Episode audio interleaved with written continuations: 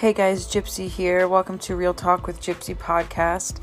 I just wanted to speak to you about uh, the new coronavirus life. You know, the pandemic has fucked so many people's lives up, and I really hope and pray it's not going to fuck us up mentally.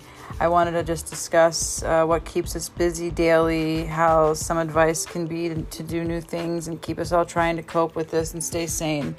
Tons of topics from medita- meditation to new cooking recipes to what at home exercises we can do what books you can read, how we can spice up our relationships, and so on. I just wanted to be a positive, loving, you know, energy to everyone. So, you know, we can speak about anything. I'll have guests, we'll have random questions. I'm here to help. So let's get to it and welcome to Real Talk with Gypsy.